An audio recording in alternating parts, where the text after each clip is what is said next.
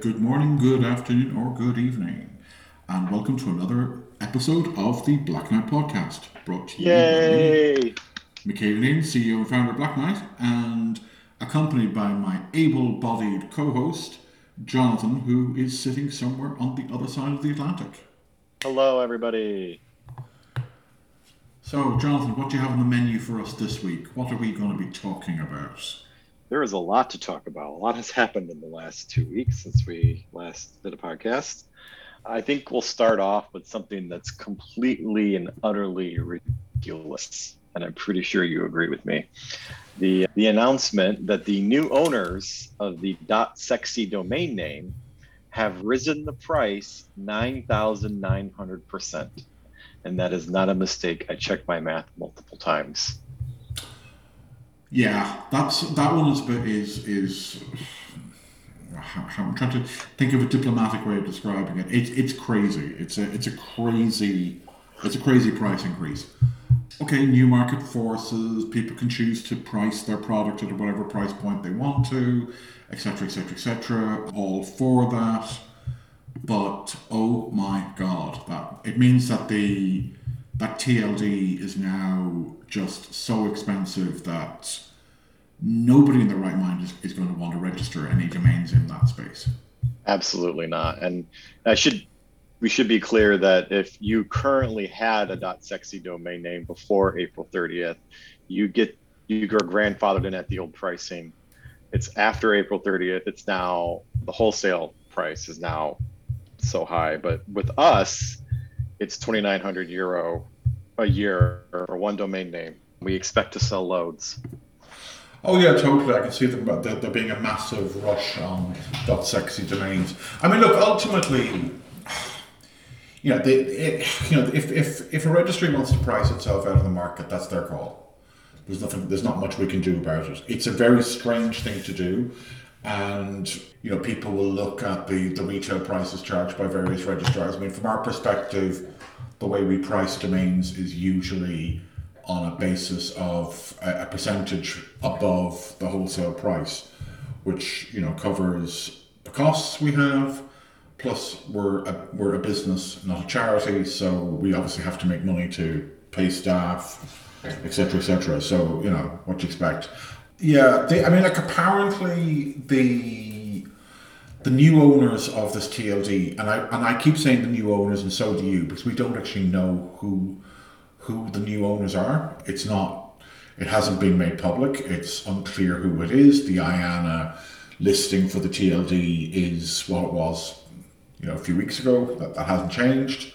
Apparently, they have some different business model with, with for using the TLD. So selling domain names to the public isn't really core to that, and that's fine. I mean, there's there's lots of things people could do with domain names that they haven't done, or they could have done, you know, an entire domain extension that they haven't done. And maybe this lot have come up with something interesting. Who knows? I don't really care. Move on. Let, we next topic. we'll find out, or not. Who cares? So yeah, on top of that, May is an exciting month for us because we have several new big domain name promotions starting. The big one is we now have a promotion to the end of the year for .shop. Now, from now until the end of the year, you can register a .shop domain name for $4.99 for the first year, excluding VAT. That's a great price. It was almost 10 euro before that. So that's a great way to get your shop online or combine it with our shop builder software so we'll be crowing about that on social media quite a bit over the next couple months. It's it's a great deal and it's a great way to get started with dot shop. And I'm also an advocate of when you buy a dot shop domain name, you should also buy the dot store domain name as well and own both. So yes, you but you're but you've got an addiction problem. Let's face it. I do and I believe dot store is seven ninety nine right now. I mean, look, look, ultimately, for if a domain name is, is less than about fifteen euro, 15, 20 euro per year, it's a negligible cost for a business. Yeah, it's actually four ninety nine for dot store, so you can get dot store and dot shop for under ten euro now. Yeah, that's just for the first year. It'll renew at a higher rate, of course. Yes, um, of course. I mean, look, the, the domain, look, those domain names are are reasonably priced anyway. We have them on on we're, able to get them on promotion at the moment, which means that there there's even less of an excuse not to to get one. Like we've seen a lot of businesses over the last 18, 24 months finally, you know, bite the bullet as it were and actually launch some kind of online sales thing. And dot shop for for English speakers makes sense, more sense than dot store. Uh, dot store I think is still a pretty good good domain, but just not as good for us because we, we use the word shop a hell of a lot more than we, we use the word store. But I think, look, ultimately, these are there's some good. We've always got a few good promotions on domains, and you know it doesn't matter what domain name you get, just get one that you're happy with. But you know, use your own domain. Stop um, marketing somebody else's brand. So speaking of, I mean, okay, some of this stuff is like inside stuff. It's more to do with stuff that we as a company are doing. But let's get that out of the way. So one of the other things that we've had to do is, so we we take you know the kind of tax compliance and all that fairly seriously as one would have to do. And we re- we realized um, a few months ago that the rules for doing business in some countries were a little bit more complicated than they than they had been previously, and so we've been working with a few different companies and doing different things, and ultimately we it, it, it after looking running the numbers and looking at everything more than one way, we realized that it wasn't financially viable for us to continue to do business in India. So we will no longer be accepting sign-ups or renewals from India. We don't, I mean, look, in the grand scheme of things, I mean, the reason why it's not financially viable is because we don't have a very large number of customers from India anyway. So we've been in contact with the existing clients and just pointed this out to them and saying just, you know, that they need to, to find an alternative provider. I mean, look, we don't have a monopoly on any of the services we offer, so uh, there's plenty of other providers out there. But that's just the reality. I mean, when you're d- dealing with businesses across the world, I mean, there's some of them will, re- some countries require you to do certain things, and you know, it. While we're more than happy to comply with local law, it has to also make sense financially. Right, and that's completely understandable. Yeah, I'm not. I'm not gonna. It's fine. I'm. I'm perfectly happy with that. So there, so that's that's most of the kind of inside kind of you know Blacknight related stuff. For those of you who are very bored and follow people like me on Twitter, you'll notice I'm I'm back I'm back traveling again. I know Travel Michele is back! Yay! Yeah, Andrew from D- Andrew from Domain Name Wire mentioned something about that the other day, which I thought was rather amusing. So up and, so I've been away a couple of times over the last couple of weeks. I was over in Germany and in Poland. Last weekend I was in Norway. I'm a bit of a I'm in I like I like music and I like going to concerts and I decided that I was going to go to a bunch of concerts. Why not? So that's what I was doing. But this week I'm traveling for work and I'll be doing traveling for work next week as well. So this week I'll be in Brussels and next week I'm in Paris. Ooh, how exciting. Eh, Brussels is a weird one. I mean, the you know the upside to this is you know I get to see a few people, all that, which is kind of nice. But I also get to replenish my um, my bar, my home bar. Duty free for the win! Well, it's not duty free for because most of the stuff is within the EU. But Ireland has we, in Ireland we pay a lot more for alcohol than you do in most European countries. Plus, it's much hard. Certain certain things are quite hard to get here. I mean, you wouldn't find some of the weird and wonderful uh, gins and things like that that I can pick up and ship all in my local off license. So I'll be re- I restocked a little bit over the last couple of weeks, and I will continue my restocking next week and the week after. Or sorry, this week and the week next week. Oh, you know what I mean. Over the next couple of weeks. I've, I've, I've kind of got a, a kind of a mental wish list of weird and wonderful things that I want to put back in my bar. And there's gaps that I need to fill. But on the more serious side, this the meet the, this week there's a meeting of the .eu Registrar Advisory Board. There's some interesting changes coming in .eu. They, their contract was renewed there, so they've they've got that contract for another five years. but there's a lot of management changes going on there, and we know that there's a lot of interest from the European Commission around internet regulation. And that obviously will have a direct impact on .eu because .eu is operated under a contract with the European Commission. So they'll they'll be pushing a lot of stuff down to them. So just a matter of seeing, I suppose, really, if there's anything that's in the pipeline immediately that we need to deal with, which might mean, and by deal with that might mean pushing back a little. And then next week is a meeting of the Internet Jurisdiction Project, which we're involved with, which is a lot of stuff to do with developing developing global internet policy for for how to deal with domain name abuse and things like that, basically. Interesting stuff. Do we want to talk about my my journey to the corridors of power? Oh well, yeah. So so I've handed over the baton in many respects with regards to the internet to the I2C, the Internet Infrastructure Coalition, and you will be representing us at the Washington D.C. fly-in which Yay. means we, and I want to see photographs because we're, I'm forcing you to wear a suit and tie. Yeah, you will will. get a And you will. to get, get a haircut as well, so you look a little bit more less like um, a wild, a wild. Um, I'm not sure what, and more like a representative of, of a respectable company. You want to make sure I don't spend the whole time in the Udvar Hazy Aerospace Museum. I'm not going to react to that. Though that aerospace museum is worth is definitely worth visiting. The the Blackbird is is totally worth it seeing. It is huge.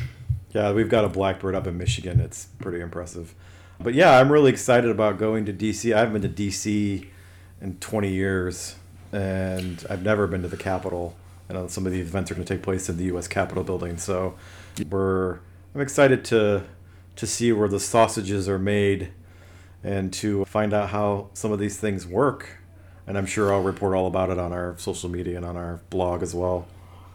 Yeah, I mean, look, it's it's an interesting experience. I mean, what I found fascinating about it in the past was, you know, you're going into the offices of various representatives, but but senators and representatives from for both houses of of the U.S. Congress, and you know, the, they each one is so kind of tied in with the region and the area that they're representing you know, so the you know the, the the one from Texas will have probably, I don't know, you know, big Stetson hats or something. Cattle. Um, you know, whereas like you know the one from another part of the country will have you know some you know products and things like that from that area in their office. Indiana Um, will have corn. Probably. I mean, there's there's a lot there's a lot of things like that. I mean, it's it's interesting. I think it's an interesting kind of way of doing things because one of the things that the I2C has been doing since it originally was founded was to try and educate legislators about the internet and technology so that they're they're making better decisions that are informed by by facts and that they understand the the real business impacts of that. Which takes me on to another thing. So earlier today the Irish Central Statistics Office put out something about data centers electricity consumption. So this is something that we've we've been talking about a bit over the last what about twelve months, I suppose, at this stage, about how data centers are being um, kind of picked on. I suppose is probably this simple way of putting it. That it's very easy for people to say, "Oh, look at the data centers. They're using all this power. They're using all this water. They're using all these resources. You know, this is going to cause a problem for this. It's going to cause a problem for that, etc., etc., etc." So the latest statistics, which is you know, it's in the public domain, is that metered electricity consumed by data centers has gone from five percent of the total in 2015 to 14% in 2021, which of course is a, a very a fairly um, big jump. But the question that isn't being asked is, you know, what is actually going on going through those data centers? I mean, are we talking about data centers like ours, or are we talking about data centers for the likes of Amazon or Microsoft and some of these other really really big big companies? You know, I think the, the you know we were discussing this internally earlier today when this came out, and you know our power usage obviously grows as our footprint grows. That's you know understandable, but it hasn't grown. It doesn't grow by hundreds percent or anything like that. But usage of internet services, cloud services, SaaS, all that has grown a lot over the last over the last two years. So it'd be interesting to see if there was a breakout of, of actually which data centers are the ones that are responsible for that that growth. But the, the problem is is that what's going to happen now is in the the mainstream media they're just going to be talking about data centers without actually going into that at all. Right, and when you look at these other numbers there, urban and rural dwellings combined use what the it's like four times what a date what data centers use. So, I mean, it's still a small percentage of the overall electricity usage and think of all those things that the data center is providing to those people who live in those dwellings. So, you know, it's it's unfair almost to, to present the data in this way, I think. Well, it's not a matter of it's unfair. I think it's just overly simplistic. Yeah. When the way when I saw that coming out earlier today, my immediate reaction was, "Oh, here we go again." Because what? Because I knew full well that the anti-data center lobby, and essentially that's what what, what they are, would start tr- trucking out these very simplistic, and I would say overly simplistic reactions. And sure enough, that's what they've been doing. I, I mean, of course they are. It, you know, the the CSO either intentionally or unintentionally has made it really easy for them to do that, which is unfortunate. Because I mean, the the thing is, is that if the data, you know, data center power usage has gone up, yes, but a lot of other things have changed. I mean, there's not as many people, not as many people have been commuting to work over the last couple of years. So they've been Right. working remotely. So that so they've been using tools like Zoom, which we're using to record this on. So that's having an impact on data center usage. They're using collaborate collaborative tools. They're using lots of different things. I mean, I'm going to personally, I'm going to fewer in-person events, and not just because of any potential issues with COVID, but I think over the last two years we've seen that the technology has got to the point where you don't need to go to as many of those meetings. Like we need to go to some of them definitely, but we don't need to go to as many of them. So, and of course, you know the irony that people complaining vocally about all this are doing so on social media that's running in a data center is not lost on me. But you know, that it's. I, suspect this is going to be one of those. Um, one of those things that that, that it's going to get a lot of media attention over the next over the next few weeks. I think you mentioned there was something coming out in Politico, but I haven't seen it yet.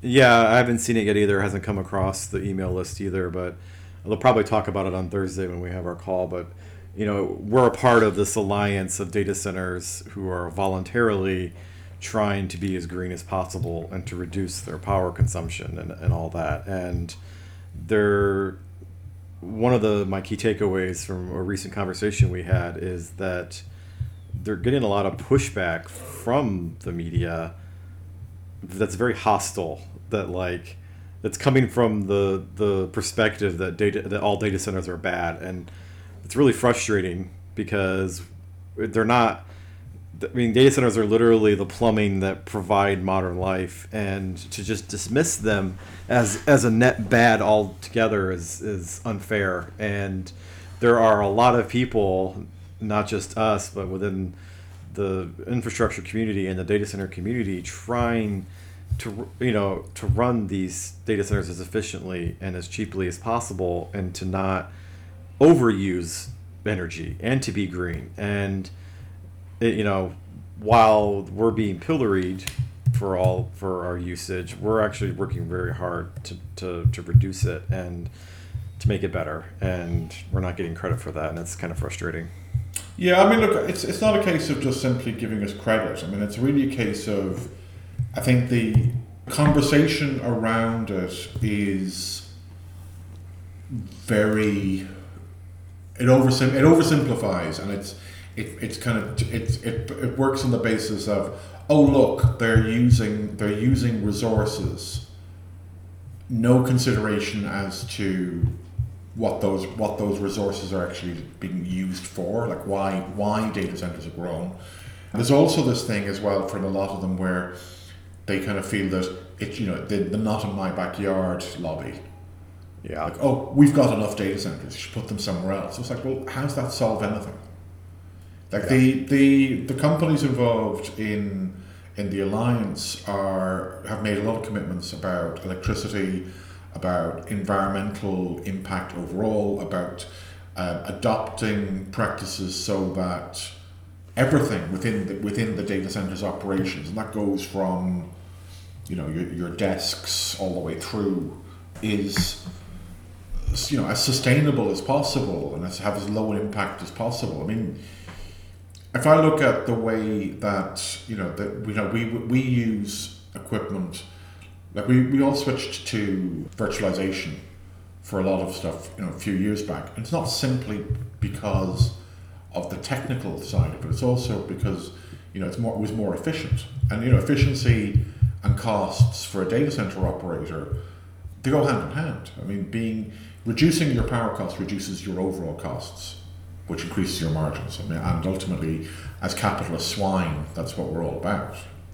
Yeah, and that's and I've noticed in the of conversation that around this that there's just there's a whole segment of very loud people who are against the cap the idea of capitalist data centers altogether, and we can't Well, really they- they- we can't really argue with them. Well, they just they make certain they make certain broad sweeping statements that aren't that are kind of there's a kind of a, a teeny weeny nugget of truth in there somewhere. It's a bit like saying, well, um, cars a car could kill a person, therefore cars kill people, therefore cars are evil yeah, or oh I don't know. It's just I mean lots of this kind of stuff where it's just kind of yes, it is factually correct to say the cars kill people. You can't say that they don't kill people. What you but what you need to say is that not everybody kills people with cars, and you know it's it's a tiny percent. I mean you know there's whole- so much more to that. I mean looking at this year, you know one tweet from one particular one particular crowd like oh this is completely unsustainable and could cause blackouts for ordinary people and businesses. Not to mention missing our climate targets. But but here's the other thing is that the actual part of the climate target stuff will mean that homes will use more electricity. Because they're pushing for these electric um, electric pump things, which I don't really understand to be perfectly honest.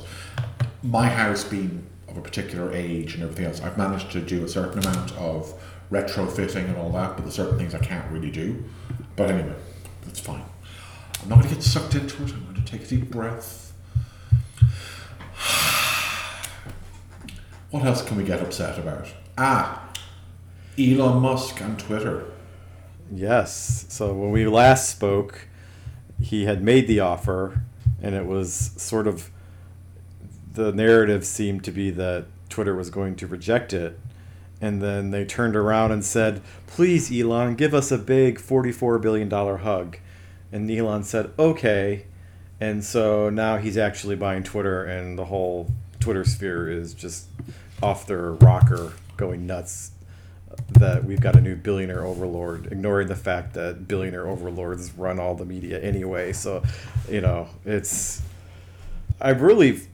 I don't know about you, but I'm very frustrated at the discourse around this. I think there's a lot of hyperbole and a lot of.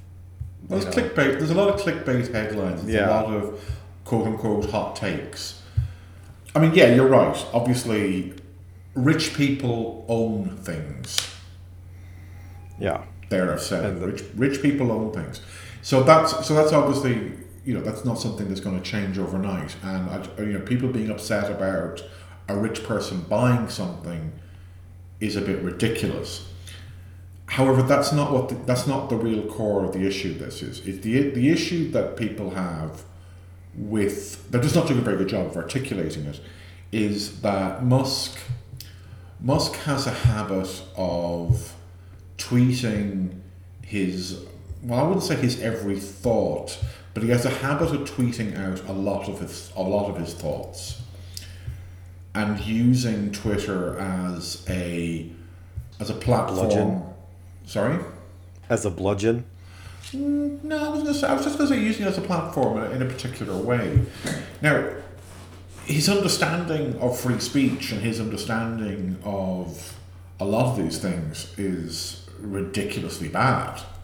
He has no understanding of content moderation, and he has that kind of oversimplistic, kind of chi- almost childlike understanding of of a lot of these things. I mean, it's this kind of oh, it should be simple. Well, no, actually, it's not. You know, just saying it should be simple doesn't make it so. And this kind of you know provocative, childish, tragic type thing, which which just intentionally misinterprets what people are saying. I mean, one thing here is that there's extreme antibody reaction from those who fear free speech says it all. I think that's his takeaway. It's not. I don't Yeah. think it is. I think that's just him being more just you know trolling the internet, which which he does do. I mean, he put he was did a series of tweets there. I think it was like last week where he was talking about things like bringing putting cocaine back in Coca Cola and what's the other thing he was talking about that he would buy McDonald's but he couldn't fix the coffee machines or something. Though the, the okay, let me let me explain this for the European audiences here. Okay, so McDonald's has delicious milkshakes. Okay, If you say so. and there are better milkshakes. I don't, I don't go to I don't eat at McDonald's. It's garbage food, but their milkshakes are known to be delicious. Okay, but usually about one third of the time when you go to order a milkshake at McDonald's, their milkshake machine is broken, uh. and so actually someone went to the trouble of making a, na- a nationwide map that tracks the broken milkshake machines.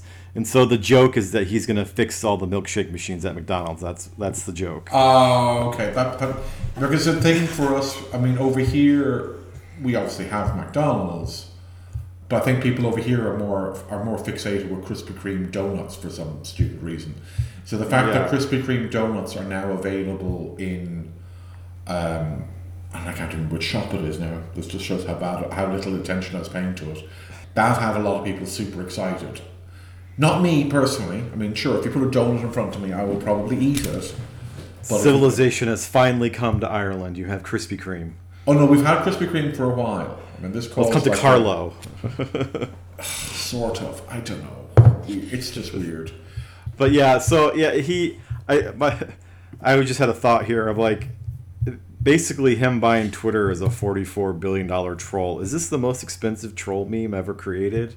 That he's putting forty-four billion dollars here, and and to be clear, the deal hasn't even gone through yet. No, and it, it could, hasn't gone it could, through. it, it could fall apart still, but Oh, good not. I mean, this to. this is the bit that I find hilarious. Is this entire thing about people saying, "Oh, you need to do this and you need to back up that and delete the other and blah blah blah." I mean, a deal of that size is going to take months to go through.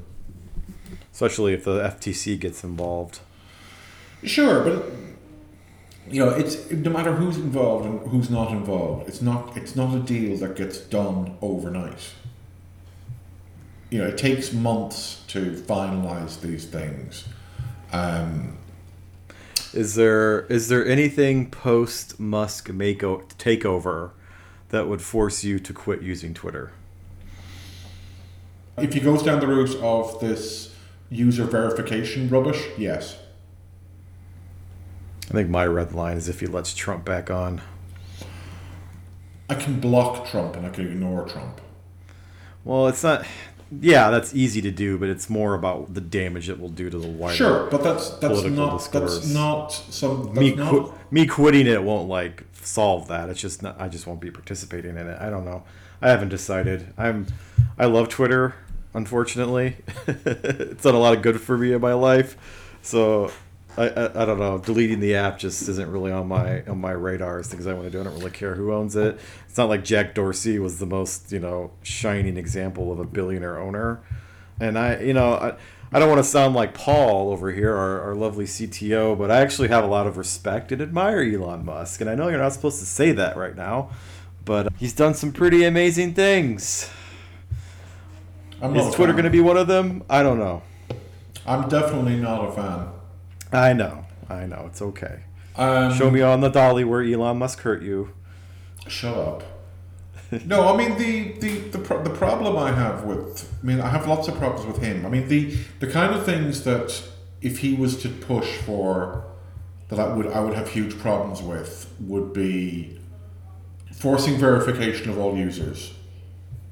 That's that's hugely problematic, and that would negatively impact a lot of people. And also as well, like uh, if you know, just kind of randomly introducing like an edit button, I think could also have a massive impact. I mean, it's you know, it's not that it's impossible to do it, but I'm I've, I've kind of reached the point now where I actually think that button is, is not necessary at all. I mean, the there's more harm can be done with one than without. Yeah, and we talked about this a few weeks ago, and I, I think we're on the same page. I think it's not onerous to delete a tweet and redo it. No. I, I just it's it's just inconvenient.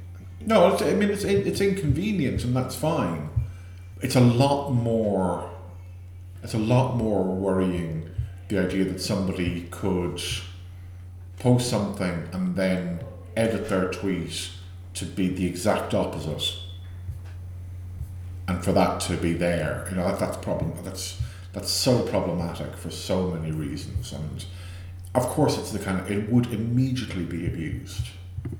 Yeah, exactly. people- and people because- will pe- people will abuse it on purpose too, just to prove a point. Oh, of course they will. I mean, this is the problem with with human beings. We we are we are horrible. We're terrible.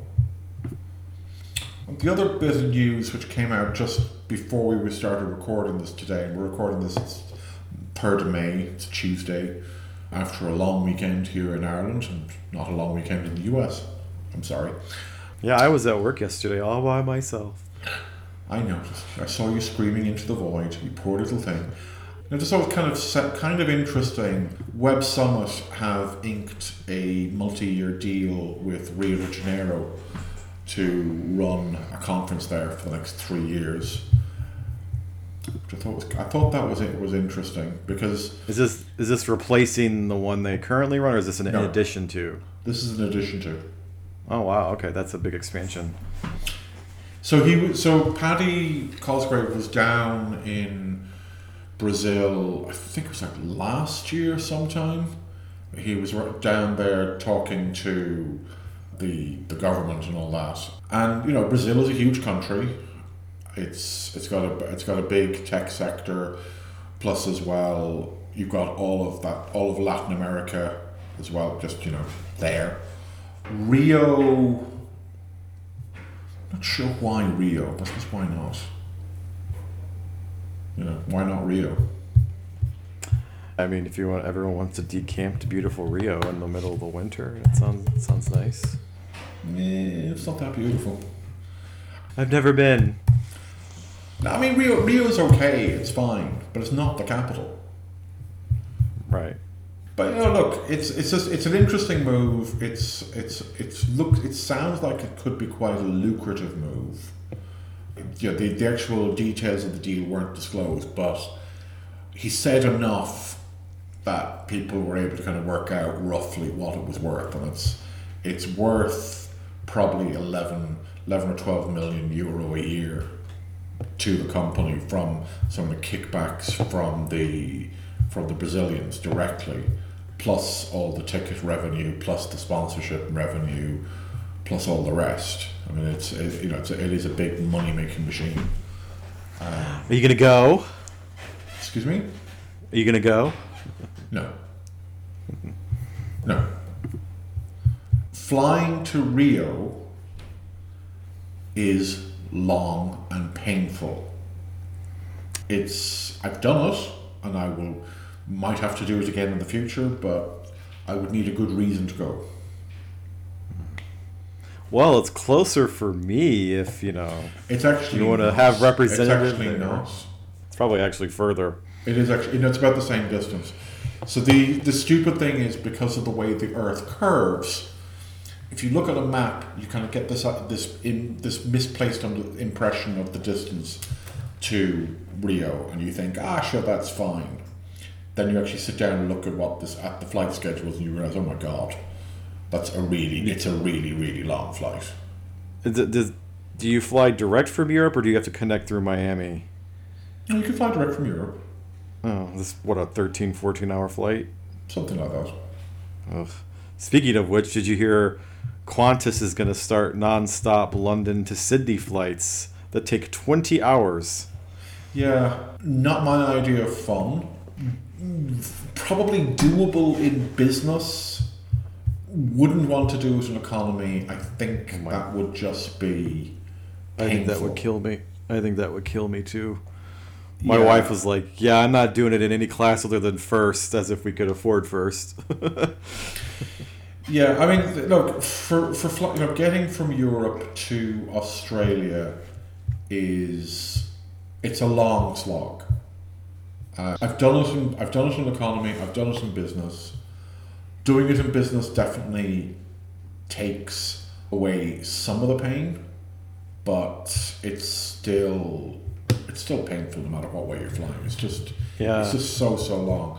If you're able to break it up into like two two segments, so let's say you draw sorry draw you go from say Dublin to somewhere in the middle, and then you go from there to wherever. Sure, maybe.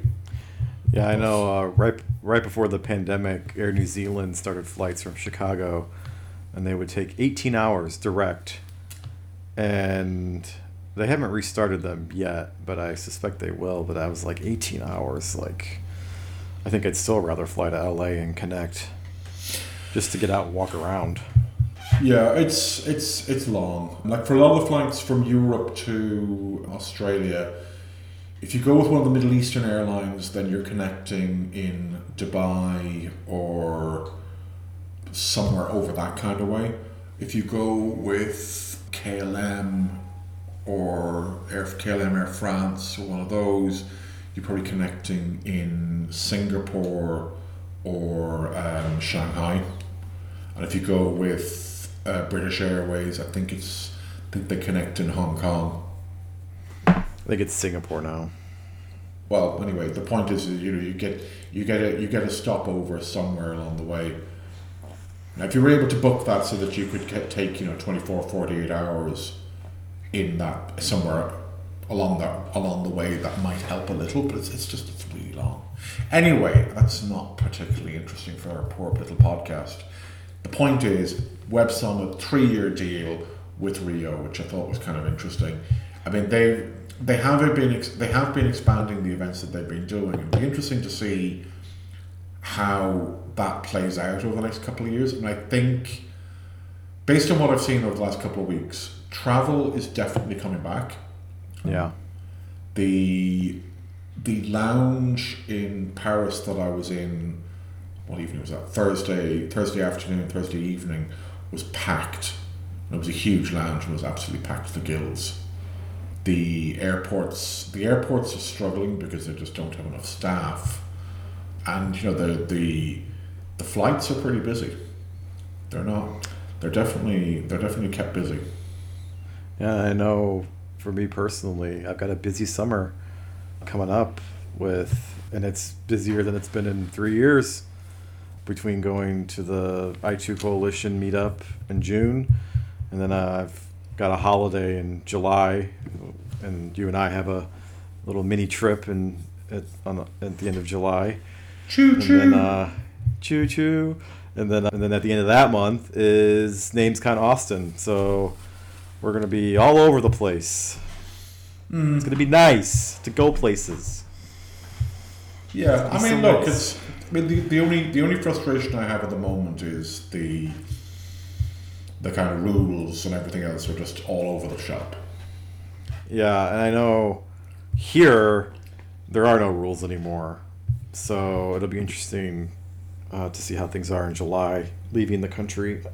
Uh, So I, it's still bizarre. There's no rules, but you still have to have a negative COVID test to get into the U.S., which is like it's baffling that they haven't removed that yet. Yeah, and that's that's a problem. That's definitely a problem. I saw somebody who I know was posting about they, they didn't realize that the negative COVID test was still required, hadn't organised it in advance could and missed all their flights. Oh man. It's it's And it the- is it's weird. I mean, I've got I'm doing an event next week. I'm doing an event. I'm going to an event this week in Brussels, and as far as I know, there's no special criteria. They have, have or if there are, told us about it. But for the event next week, they've sent us an entire kind of list of things that they're doing around protocols and testing and everything else. And I could easily end up being stuck in a hotel in Paris if I fail one of these tests. which Well, there's happen. worse things. There's worse things that could happen. That's true. That's true. But sure, look. But especially if you have a nice view. I found this on the web. Oh, Um, I love the way I love the way talking. I love the way our phones just start doing things randomly these days without being asked. Yeah. and they think they're being helpful. Okay, so I think you know we, we this we've uh, covered a few interesting topics and a few not so interesting topics. So until next time, ciao, Thank you, everybody. Have a great day. bye bye.